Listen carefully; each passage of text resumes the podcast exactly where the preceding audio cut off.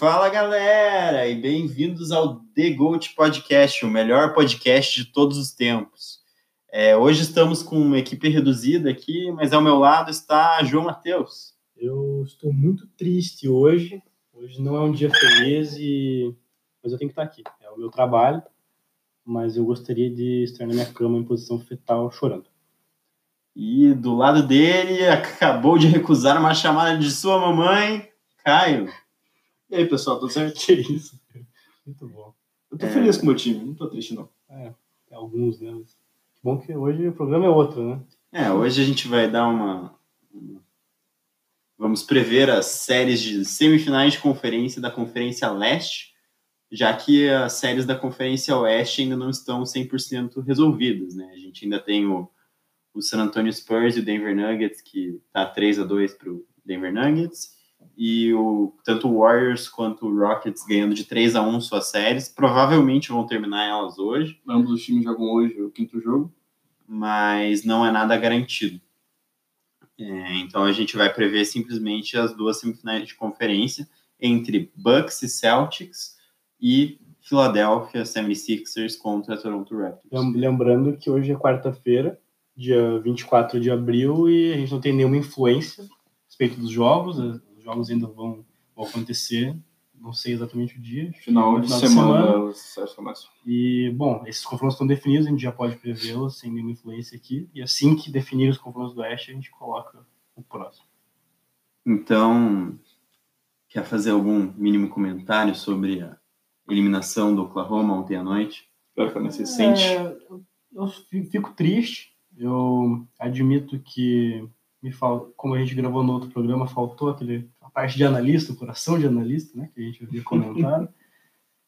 Eu vou deixar para comentar um pouquinho mais na parte do Oeste, quando a gente for falar exatamente sobre esse confronto, fazer um levantamento. E acho que a gente vai ter mais tempo para falar dos times eliminados depois que a temporada acabar também, quando a gente for discutir sobre o que vai acontecer na próxima temporada.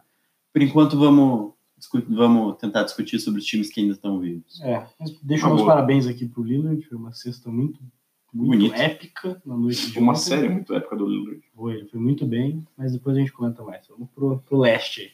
Bom, então vamos pegar primeiro a primeira série, que vai reunir os dois únicos times que conseguiram varrer os seus adversários no primeiro round, ou seja, fazer um 4-0, ganhar os 4 jogos sem deixar que o outro time ganhe qualquer jogo, que foi o Boston Celtics e o Milwaukee Bucks. O Milwaukee Bucks vai ter a vantagem do mando de quadra, porque ele foi o primeiro colocado na temporada regular, e o Celtics foi o quarto. Então, bom, vamos começar aí com o Caio, quer fazer um comentário inicial sobre essa série, falar sobre a previsão, não sei. Bom, os dois times chegam descansados, eles são um bom ponto na série, só tiveram que jogar 4 jogos. Isso acabou não ajudando nenhum ao outro, que não pegaram o time que chegou a 7 jogos, os dois foram para 4. A gente estava até discutindo isso antes, é uma série que não tem muito como prever, porque vendo em questão de qualidade, como os times estão jogando ao longo de toda a temporada, o Bucks é muito superior ao Boston.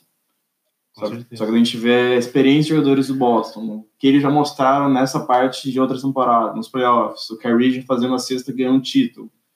Então, uma série muito... Não dá para prever o que vai acontecer. Pode ter tanto uma série que acaba em 5 jogos, quanto uma série que só vai acabar em 7. Não tenho ainda um palpite certo para ela. Assim, vendo o que os dois times fizeram nos playoffs até agora, eu acho que o Bucks fez o que todo mundo esperava dele. A gente até chegou no consenso que seria 4-0. Acho que nem o mais otimista torcedor de Detroit achava que o time ia passar do jogo contra o Milwaukee. E o Milwaukee fez o que a gente esperava dele, que foi não tomar conhecimento de Detroit em nenhum dos jogos, então passou o trator mesmo e chega favorito a ganhar do Boston, na minha opinião. Mas a gente não pode, como o Caio falou, esquecer que o Boston é um time experiente, um time que tem basquetebol e não vai ser um Detroit, não vai ser fácil de passar, não tem como a gente prever exatamente, mas tem como a gente palpitar daqui a pouco. Palpitar não mata. Sobre as séries de primeiro round, eu achei uma analogia interessante, que eu acho que, por exemplo, se o Milwaukee Bucks e o Detroit Pistons jogassem 100 vezes, eu acho que o Bucks ia ganhar 100 vezes, porque o Bucks era incrivelmente muito superior. E talvez o Detroit poderia ter 2 Blake Griffins em quadra, com os joelhos completamente inteiros, que o Bucks ainda ia ganhar o jogo com facilidade. E o Bucks ganhou todos os jogos por mais de 18 pontos. Acho um pouco exagero tudo isso, mas o Bucks é realmente muito superior ao time do Detroit, tanto que os titulares, a maioria dos jogos, acabavam descansando nos últimos 6 minutos do último quarto. Mas também acho exagero falar que com 2 Blake Griffin descansados, saudáveis, o Milwaukee jogaria tão fácil assim. O meu palpite é que o Detroit ganharia 3 jogos. Seria 97-3. Acho um palpite. Acho mais justo do que 100 a 0. Dá pra fazer. Dá pra ter. Tem uns joguinhos ali que a bola cai. Com 2 Blake Griffin. Sempre dá pra ganhar 3 jogos. 1-2 like. Em comparação, o Boston Celtics contra o Indiana Pacers, se eles jogassem 100 vezes, eu duvido que o Boston ganhasse 4 de 4, que nem ele ganhou dessa vez, mais uma vez. Porque, tanto que em 3 dos 4 jogos, o Indiana Pacers estava ganhando o jogo até até o início do terceiro quarto, até o intervalo. E daí eles acabaram entrando num momento de dificuldade, que não conseguiam fazer cestas, e daí o Boston abriu alguma liderança. Ou fizeram cagada no fim do jogo e também não conseguiram selar a vitória. E por isso acabaram perdendo os 4 jogos. Mas eu acho que, assim, ambas as séries foram 4-0, mas elas foram bem diferentes em termos de equilíbrio. É muito superior que o Detroit Pistons. Ah, com certeza. A gente esperava mais do Indiana até nas nossas apostas. Acho que só o Pedro, que não está aqui gravando com a gente, apostou que o Celtics ia varrer o Indiana. A gente chegou a apostar em mais vitórias da equipe. E não aconteceu. Não, e não foram 4 jogos com... Que nem a vitória do Bucks, não foi um trator. Teve jogos que podia ter um desfecho diferente. Nos 3 primeiros jogos da série, o Pacers teve um quarto que eles fizeram menos de 15 pontos. Isso é algo que nos playoffs é suicídio. Você não tem como querer ganhar um jogo fazendo menos de 15 pontos num quarto. Foi até o que você mesmo comentou isso nos palpites. Sim, que já era algo que o ataque de Indiana tem de não pontuar. Chegou um momento do jogo que eles não pontuam e nos playoffs bobeou, dançou. É assim. Só no último jogo que eles ainda conseguiram fazer o jogo mais disputado no decorrer inteiro, mas no final do último quarto o Celtics fez uma run de 10-0 que acabou matando o jogo. Suicídio era uma estratégia que o coach Perna adorava para implementar em seus treinos de basquetebol. Um grande abraço, aliás, ao coach Perna, se ele estiver ouvindo. Sim, em algum momento que eu possa ouvir. Abraço pro coach Perna. Bom, mas vamos começar... tentar entender essa série. Eu acho que é um dos pontos importantes, quando você vai pensar em qualquer série contra o Milwaukee, você vai pensar quem que vai tentar marcar o Giannis Antetokounmpo, né?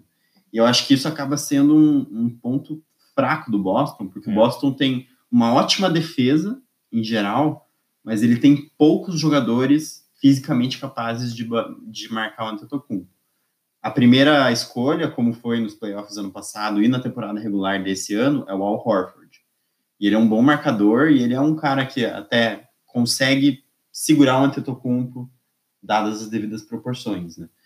Mas a questão é que o Al Horford tem direito a 6 faltas. Então, se, por exemplo, o Antetokounmpo cravar 3 faltas no primeiro quarto no Al Horford, eu acho que aí o Boston pode ter muita dificuldade de acabar perdendo feio um jogo, simplesmente por não ter quem botar para marcar no Antetokounmpo. Uma outra opção seria o tal do Semi Ojeleye, que é um outro cara forte que tem no banco do Celtics, e que no começo da temporada o Celtics falava que ele era o marcador de Antetokounmpo. Só que... Teve essa afirmação. Podia não estar jogando. Mas a questão é que ele jogou 33 segundos no primeiro round contra o Indiana Pacers, porque ele... Eles não têm o Antetokounmpo. Porque ele é ruim no ataque. Se o jogasse no Indiana, ele iria com certeza certo. Tem que ver se o Semi Ojeleye vai acabar jogando mais nessa série. Teve que o PJ Tucker era o marcador do LeBron, né? Tinha isso, né? O Tucker é um ótimo marcador. Não, mas ele era o marcador do LeBron. O Raptors contratou ele e o time tomou 4-0 igual do LeBron. Então.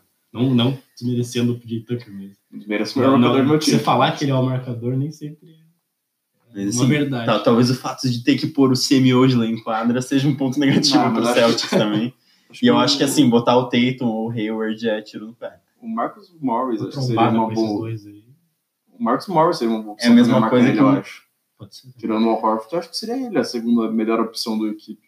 O sistema defensivo da equipe de Boston, o ano passado, ele conseguia É que esse muito... minimizar esse impacto. Porque você não pode falar que vai parar o Antetokounmpo. Você não vai. Você pode diminuir o impacto que ele tem no jogo em geral, né? Tipo, 30 pontos, ele vai fazer 23 pontos, vai chutar, vai errar mais arremesso. Mas a gente vai parar ele vai fazer os pontos dele, fatalmente. Mas ele vai ter um jogo terrível. Diferença é que ano passado o Milwaukee era um Antetokounmpo bom com um time mais ou menos. Ano passado. Hoje em dia é um Antetokounmpo sensacional com uma equipe sensacional. Mas mesmo assim, eu acho que o time defensivo ser bom do Celtics ajuda eles, que mesmo com o Antetokounmpo forçando no meio, eles não vão deixar de marcar as alas.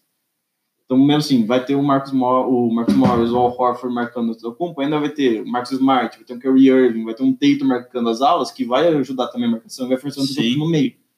Então, não necessariamente seria algo ruim deixar o Antetokounmpo jogar sozinho, porque eles perdem a bola de 3. Se você conseguir ganhar no jogo a bola de 3, se estiver caindo a bola, não tem tanto problema tanto com fazer uma enterrada num lado, sendo que você acerta um bola de 3 na volta. Justamente, talvez uma das estratégias seja deixar o Antetokounmpo jogar e marcar ao máximo os outros caras. Eu acho que seria a estratégia mais adequada para eles, porque para o Antetokounmpo acho que é difícil ninguém, nem o Horford marcante, acho que parar ninguém para. Vai deixar ele abaixo dos 25 pontos na série, mas marcar as alas pode ganhar um jogo para você. Eu acho que o Grego, nessa temporada, a gente ainda não viu ele jogando o máximo que ele pode.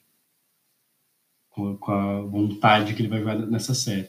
Eu acho, porque essa série contra o Pistons a gente não pode dizer que ele jogou o máximo, longe de jogar o máximo. Temporada regular, pelo menos 30 minutos.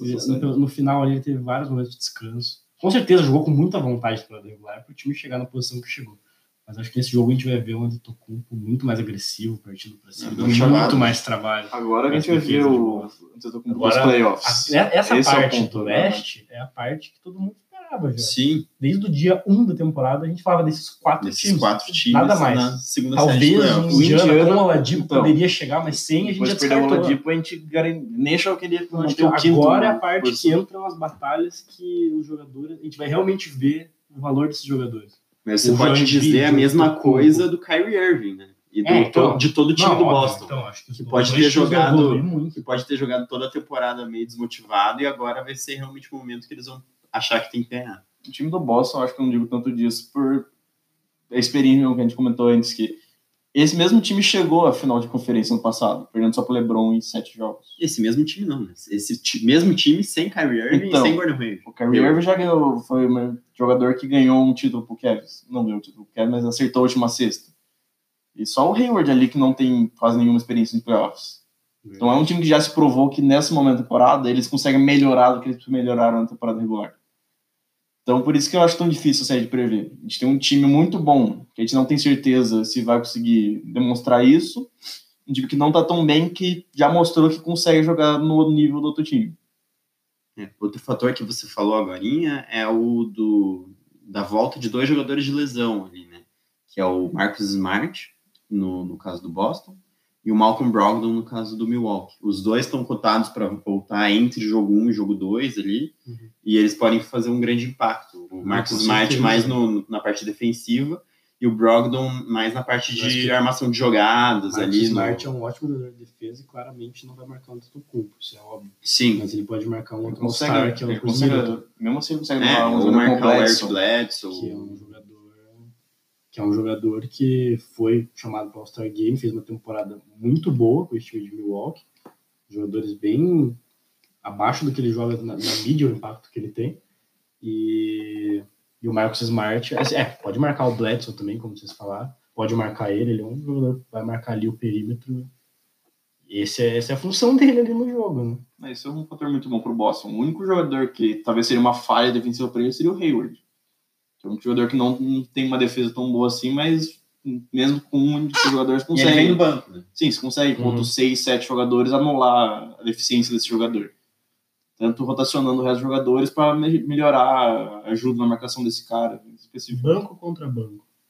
O banco do Boston é melhor, isso é melhor. Mas não que o banco do Bucks seja ruim. O banco do Bucks também agora com o Smart provavelmente subindo na rotação, o Jaylen Brown vai sair do banco. Sim. O Gordon Hayward. O Hayward que está fazendo quase 20 pontos. O Terry Rozier, que foi o titular na campanha que eliminou o Bucks, ele foi decisivo naquele jogo 7. E deu um pau no Bledsoe, né? Teve toda aquela treta entre os 2 jogadores. O Bledsoe. Mas vamos Vai ter palpite, vai ter número. Agora tá na hora. Tem que arriscar agora, todo mundo. Só queria dar mais uma estatística, que o Bucks jogou contra o Celtics 3 vezes na temporada regular. E em todas as 3 partidas, o Bucks ganhou. O Bucks foi superior em pontos no garrafão e em pontos do lance livre, nas 3 partidas. Mas eles ganharam só 2 partidas. Por quê? Porque na partida que o Celtics ganhou, eles fizeram um recorde da franquia de 24 bolas de 3. Então esse seria o caminho do Celtics para ganhar do Bucks. Seria fazer mais bolas de 3 do que o Milwaukee.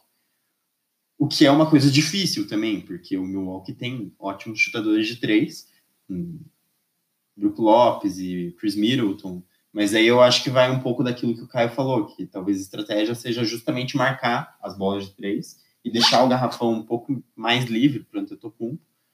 Não deu certo, cara.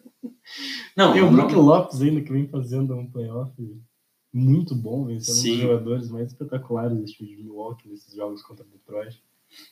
Vai ser difícil. Vai ser difícil parar esse time do Budenholzer. Bom, palpites? Eu vou começar aqui, então. Eu mudei meu palpite agora. Eu tinha um palpite, eu mudei. Argumentos deram certo, pelo jeito. Não, então, argumentação, análise aqui diferente. Meu palpite, minha aposta é Milwaukee em 6 jogos. Milwaukee vai ganhar 4-2 do Boston, fechar em casa. Não, fechar fora de casa. 6 jogos vai ser. Boa atuação de Brook Lopez e Giannis Antetokounmpo. Eles vão ser os destaques essa série. Eu vou de Bucks em 6 também. Era o meu palpite original e nosso argumento eu acho que corroborou com esse. O Kyrie vai ter o jogo dele. Eu vou acabar indo em Bucks em 7. A gente vai pro jogo 7, mas Giannis em casa, com a torcida a favor, acho que o Boston consegue segurar ele. Porque com o Al Horford marcando o Giannis, ou outro jogador saindo a marcar o Giannis, você ainda tem o Brook Lopez sobrando. Eu acho que sobra mais jogadores em Milwaukee do que em Boston. Ainda mais nesse esquema deles, né? O Giannis bate pra cima, esquema muito bom. Então é difícil para esse time do Boston parar. Acho que o Toronto teria um pouco mais de atributos. É o que eu estava falando com o Caio antes. Um pouco mais de atributos para parar o Milwaukee do que o Boston. Mais jogadores para jogar no Toronto. Possivelmente nas finais de conferência, gente. Chegamos lá. Eles têm o Kawhi Leonard e o Pascal Siakam, que ambos conseguem bater de frente com o Antetokounmpo. Esse matchup. E além deles teria ali o Giannunobi e outros caras que poderiam também, o Caio falou do Marc Gasol, eu discordo um pouco, mas que poderiam fazer algo parecido. Então a gente vai fazer um pequeno intervalo e daqui a pouco a gente volta para falar da outra série entre Philadelphia 76ers e Toronto Raptors. Então agora a gente vai começar a comentar sobre outra série entre o segundo colocado da Conferência Leste, Toronto Raptors, e o terceiro, que foi o Philadelphia 76ers. Então, lembrando que o Toronto tem o mando de quadra, então ele começa jogando em casa e num possível jogo 7 ele também jogaria em casa. E ambos os times ganharam de 4-1 nas suas séries de primeiro round, o Toronto do Orlando e o Philadelphia do Brooklyn Nets. Os dois, inclusive, perderam o primeiro jogo e depois ganharam 4 jogos seguidos. Foi um deslize no começo ali, mas depois o time tomou conta do recado. Então, alguém quer fazer uma consideração inicial? E Joe, já que o cara começou da outra vez. A diferença, acho que, foi 5 jogos, o número é o mesmo, mas a grande diferença é que o Philadelphia tomou um susto maior. Acho que o Brooklyn Nets deu mais trabalho do que o Orlando deu. Era um time melhor que o do Orlando. O Brooklyn Nets é o time que a gente achava desses que iam jogar contra os 4 melhores ali, que ia dar mais trabalho, e de fato deu. Né? Os Boston e Milwaukee ganharam em 4 jogos, esses times ganharam em 5, mas o Nets chegou ali no jogo 4 muito apertado e perdeu nos segundos finais. Até no próprio jogo 2, que precisou do Philadelphia fazer maior pontuador no quarto, nos playoffs, fez 51 pontos no terceiro quarto. Precisou disso para conseguir vencer. O Raptors faz isso todo ano. Eles chegam, perdem, mas depois também passou o trator. Essa foi a primeira série na história do Raptors que eles ganharam em menos de 6 jogos. Olha só. Primeira vez. E vem jogando playoffs com mando de quadra há alguns anos. Há algum tempo já. Agora sem o LeBron também, estão fazendo a festa lá. Até no primeiro jogo em Orlando teve um lance que o Orlando podia ter pego o rebote. O Terence Ross fez uma partida muito boa no primeiro jogo em Orlando. O jogo foi vencido por 3 pontos apenas, pelo Toronto, uhum. 99-96, se eu não me engano. E o time do Raptors erra a bola. O Orlando tem a chance do rebote para jogar a última bola de 3 para o empate, mas o Kyle Lowry pega o rebote ofensivo uhum. e ali encerra a possível virada da equipe de Orlando. Ali acho que desanimou um pouco, né? Toma 2-1, 3-1. Aí no jogo de ontem, até os últimos 8 minutos, foram os times reserva do reserva, com jogadores que a gente nem sabe o nome que jogaram. Então, a minha opinião sobre os dois times é que eu acho que o Raptors chega um pouco melhor, um pouco mais bem preparado que a equipe do Philadelphia, que me deu algum susto. Mas depois se acertou também, vai ser uma série bem interessante, mas eu vou ficar com a equipe de Toronto nessa. Mas a impressão que eu tive, talvez seja porque eu tenha assistido mais os jogos da série entre Philadelphia e Brooklyn, porque acho que era uma série mais interessante do que Toronto e Orlando, é que o Philadelphia teve mais momentos de brilho nesse primeiro round do que o Toronto. Eles tiveram vários quartos de performances espetaculares do Ben Simmons, tiveram esse primeiro quarto do jogo de ontem, que eles fecharam a série, em que eles conseguiram segurar o Brooklyn a 0 pontos até metade do primeiro quarto, tiveram um terceiro quarto de 51 pontos em algum momento. Então, acho que assim, eles talvez por pura necessidade, eu acho que eles tiveram que jogar melhor no primeiro round. Acho que o Toronto não precisou brilhar para passar do Orlando. O Philadelphia ele precisou desses momentos, senão pode ser que tivesse complicado ainda mais. Ele viu o primeiro jogo, que sem esses momentos o Nets é um time que consegue vencer. Ainda é um time perigoso para o time da Philadelphia.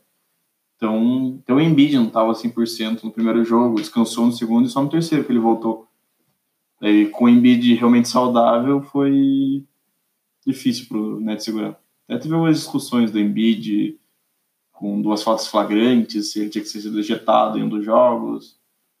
Essa série do Nets Philadelphia acabou criando uma rixa entre os dois times. Jared Dudley ali, um grande personagem, né? Na série, provocando Ben Simmons, dizendo que ele era um jogador mediano quando passava do meio da quadra, né? Na transição era bom. Ele mas 5 contra 5. Aí ele chegava ali.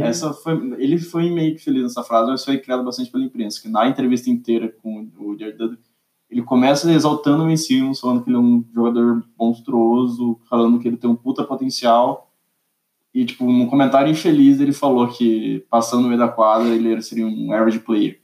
Então, a mídia meio que fez soar errado isso. Pegar 5 minutos de uma frase de meia hora, mas você pode falar. Eu fui ver depois a entrevista inteira, ele não foi com essas palavras que ele quis escrever em cima. Ele estava elogiando ele o resto da conversa. Mas infelizmente é isso que chega aos jogadores de Philadelphia. Aposto que serviu de combustível para o Ben Simmons ter boas atuações depois. Que ele é um jogador... Não tem nem como a gente comparar o Ben Simmons com o Jared Dudley, então... Você provoca um cara desse nível, ele vai jogar um pouco melhor. No quarto jogo, se eu não me engano, o GM do Nets foi até o vestiário dos juízes para reclamar sobre alguma marcação de falta. Acho que foi no jogo 4 que teve a bola do Dertelling. No final do jogo ele deu uma porrada. Que ele levou algumas, 3 faltas. No lance. Foram reclamar, ele foi punido pela NBA com uma multa e depois o presidente do Nets no Twitter foi reforçar que ele concorda com as ações do GM, que ele tinha que mesmo reclamar de falta, porque o Twitter da NBA do juiz falou que seria uma falta aquilo. Então, foi um motivo até que o... Aquele last 2 minutes review, né, que eles fazem. Que eles Mas o pessoal de Secocos lá, da Central dos Juízes, faz um review dos últimos 2 minutos de cada partida para ver se as marcações foram certas. Daí eles deram falta nesse lance que provavelmente poderia mudar a série. Eu particularmente achei que foi falta. Não estou aqui para julgar nem imaginar cenários. A gente está aqui para analisar a próxima fase.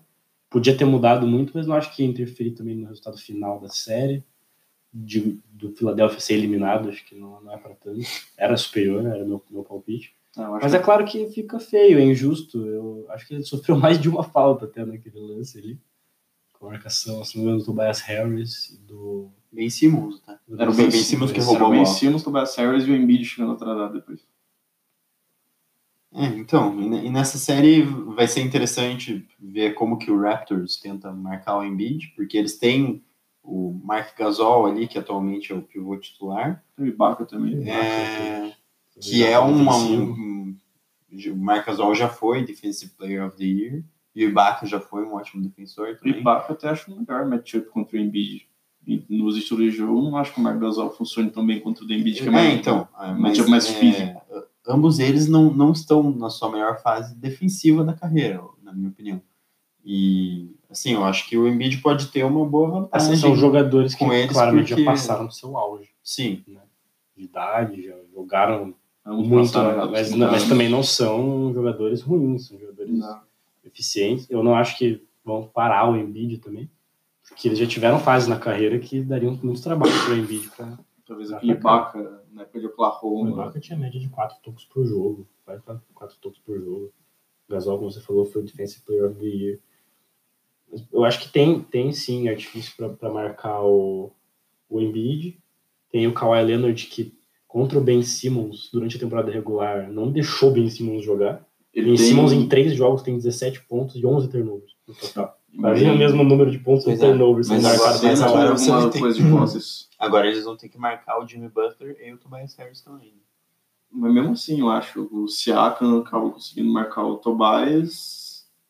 Quem seu o Danny Green é um bom jogador defensivo também. É um bom jogador, mas acho que talvez eles não... No Jimmy Butler? É isso que eu tô pensando.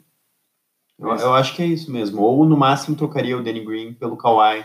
O Lowry vai ter que marcar o JJ Redick. O que eu tô pensando é quem ficaria no Ben Simmons. Acho que talvez não seja o Kawhi mesmo. Ele deixa o Danny Green nele. Então, o Kawhi eles trocam o Kawhi com o Jimmy Butler. A opção tem. Os dois times podem muito bem parar o outro. Os 5 jogadores do Toronto conseguem marcar. Um deles tem uma deficiência muito grande defensiva. Isso é um negócio que ajuda bastante. E a maioria consegue marcar mais de uma posição. Eu não vi exatamente os números do banco do Toronto nessa série contra o Orlando. Mas também não acho que vai... Pelo desempenho da temporada regular e pelo... analisando os números que a gente tem durante a temporada... O banco do Toronto atrativo, é um banco bem atrativo e bem melhor do que o banco do Philadelphia ali, né? O Philadelphia basicamente depende dos 5 titulares e fica por aí, né? Ele trocou a maior parte do banco deles para conseguir... tanto o Tobias quanto o Jimmy Butler. Então... Se bem que o Mike Scott foi o cara que fez a bola do jogo ali no jogo 4 também, mas enfim, normalmente eles dependem dos 5 titulares. Sim. Tanto que eles estão jogando com uma rotação menor também, não estão indo para mais de 9 jogadores, jogaram com 8 jogadores na maioria dos jogos. Que é a tendência dos times dos playoffs, né? Sim, mas... Minutos reduzidos para os caras saindo do banco com um time titular jogando quase 40 minutos. Só nesse último jogo que... um terceiro quarto com mais de 15 pontos de vantagem, que o César tiver mais minutos. E isso pode ser uma vantagem para o Toronto ao longo da série, né? Conforme os times ficam se conhecendo mais. Chega numa série longa. Chega numa série longa que os jogadores tendem a ficar mais cansados. Isso pode ser uma vantagem para o Toronto, que tem um banco maior, que os jogadores acabam jogando menos, e que tem um Kawhi que descansou bastante na temporada regular, a gente já falou isso no outro programa. Enquanto no Philadelphia ali o Embiid teve problemas de lesão já nesse primeiro round, então é algo que pode voltar. A série também é outra que são 2 times que a gente ainda não viu jogar de verdade nos playoffs, talvez um pouco mais o Philadelphia tem a nova adição dos 2 All-Stars, praticamente All-Stars com o Tobias Harris chegando na equipe, que a gente viu pouco na temporada regular e teve agora alguma coisa nos playoffs, com alguns jogos mais difíceis contra o Brooklyn. Eles tinham jogado 10 jogos juntos na temporada regular, agora já jogaram mais 5, então já tem 50% mais experiência. Sim. E tem o... agora menos, né? Menos que não jogaram todos os jogos juntos. Né? Teve um que o Embiid não jogou, certo? Então, 14. E daí tem o Raptors que... 40% mais experiência. É o novo Raptors do Kawhi, que ele foi o maior pontuador em 4 dos 5 jogos. E tá mostrando o motivo dele ser trocado do Spurs. Tá sendo o cara do time, teve só o jogo do Siakam, que foi um jogo atípico de 30 pontos. Mas... É, e o Kawhi mostrando por quê. Depois do primeiro jogo, a gente até fez no último programa, da semana passada, o levantamento de que o Kyle Lowry tinha ido muito mal e o DeRozan estava fazendo bons jogos, aí depois o DeRozan deu uma caída nos números dele na série contra o Denver. Sim. O Kawhi vem sendo o grande nome de Toronto. Então, eu acho que vem provando um pouquinho mais que Toronto acabou vencendo essa troca. Eu não acho que o DeRozan tenha tido jogos ruins. Não ruins, mas até pelo esquema abaixo da média. Mas é questão do que o esquema do Popovich, que é todo o time integrado, nenhum jogador fazendo muitos pontos. Até de porcentagem, sabe? Tipo, 5 para 13, 14, assim. Ele chutou 40% nos jogos 5 dos Nuggets. Não é uma porcentagem ruim. Mas, enfim, acho que vai ser uma série de jogos muito equilibrados, assim. Sim. Ao contrário da série do Milwaukee contra o Celtics, que você consegue ver jogos com vantagens muito grandes, esses jogos eu acho que vão ser jogos muito próximos e vão ser jogos muito legais de se assistir também. Ver ali o final de partida, uma batalha entre Embiid e Kawhi, lado a lado, ou até o Jimmy Butler, que acaba carregando o time de Philadelphia no final de jogo, às vezes. Alcança pode parte ser muito interessante. O Gabriel falou que Jimmy Butler consegue carregar o time dos playoffs. Não, consegue carregar o time do Philadelphia no final dos jogos. Você disse playoffs. Eu quero focar nessa parte e lembrar. Playoffs. Você está tirando palavras polêmica de minha boca. Eu não odeio o Jimmy Butler. Isso é um fato. Só não amo ele, que nem o Caio. Mas eu acho que vai ser uma série muito interessante. Não, com certeza. Estamos na hora das previsões agora. Eu vou começar, essa então. Essa hora que pesa, que você se imagina daqui a um tempo. Porra, eu ia falar aquilo, aí não falei. E eu postei uma cagada enorme. Tipo, como não previ que... Tipo, o Miguel que queria postar em Portland. James Ennis ia fazer 15 pontos por jogo. Como não sou? Eu vou de Raptors em 7. Eu vou de Philadelphia em 6. Eu vou de Toronto em 6. Né? O mesmo número da outra série. 6 com o time ganhando fora de casa. É fora de casa. Todo mundo vai fechar fora de casa. Esse lado aí. E Toronto e Milwaukee vão se enfrentar. E aí eu vou falar a minha resposta só. No próximo programa. Então é isso, galera. Alguém tem algo a acrescentar? Só dizer que acho que vai ser 2 jogos assim que, se a gente acabar errando, não é absurdo. São jogos muito equilibrados, muito equilibrados. A gente esperou esse momento da temporada desde o começo. Então, cara, eu apostei em Milwaukee e Toronto, mas se Philadelphia for enfrentar Boston na final, tem seus méritos, tem seus motivos por ter passado. Então acho que essa parte da temporada vai ficar legal.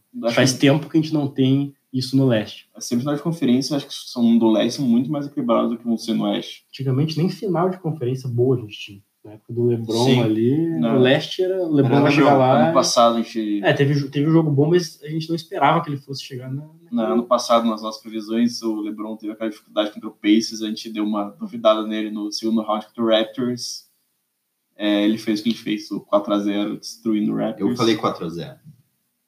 É verdade. Contra o Raptors. Porque eu nunca acreditei no Raptors. Tá diferente. Você não... Mas esse ano eu acredito. Não é que você acredita no LeBron, você não acredita no Raptors. É verdade. Eu acho que a gente ficou por aqui, né? Acho que ficamos por aí. A gente volta uma última a acrescentar. Agora que a gente já viu o primeiro round, quem vocês acham desses times do leste que pode dar mais trabalho pro Warriors nas finais? Sem justificativo, só... Eu continuo com o meu... que eu falei no programa que a gente comentou sobre qual time podia dar mais dificuldade pro Warriors, Milwaukee Bucks. O Antetokounmpo é o melhor jogador. Concordo, Milwaukee Bucks. Bom, então é isso, galera. Agora nós vamos para a pré-estreia de Vingadores Endgame. E...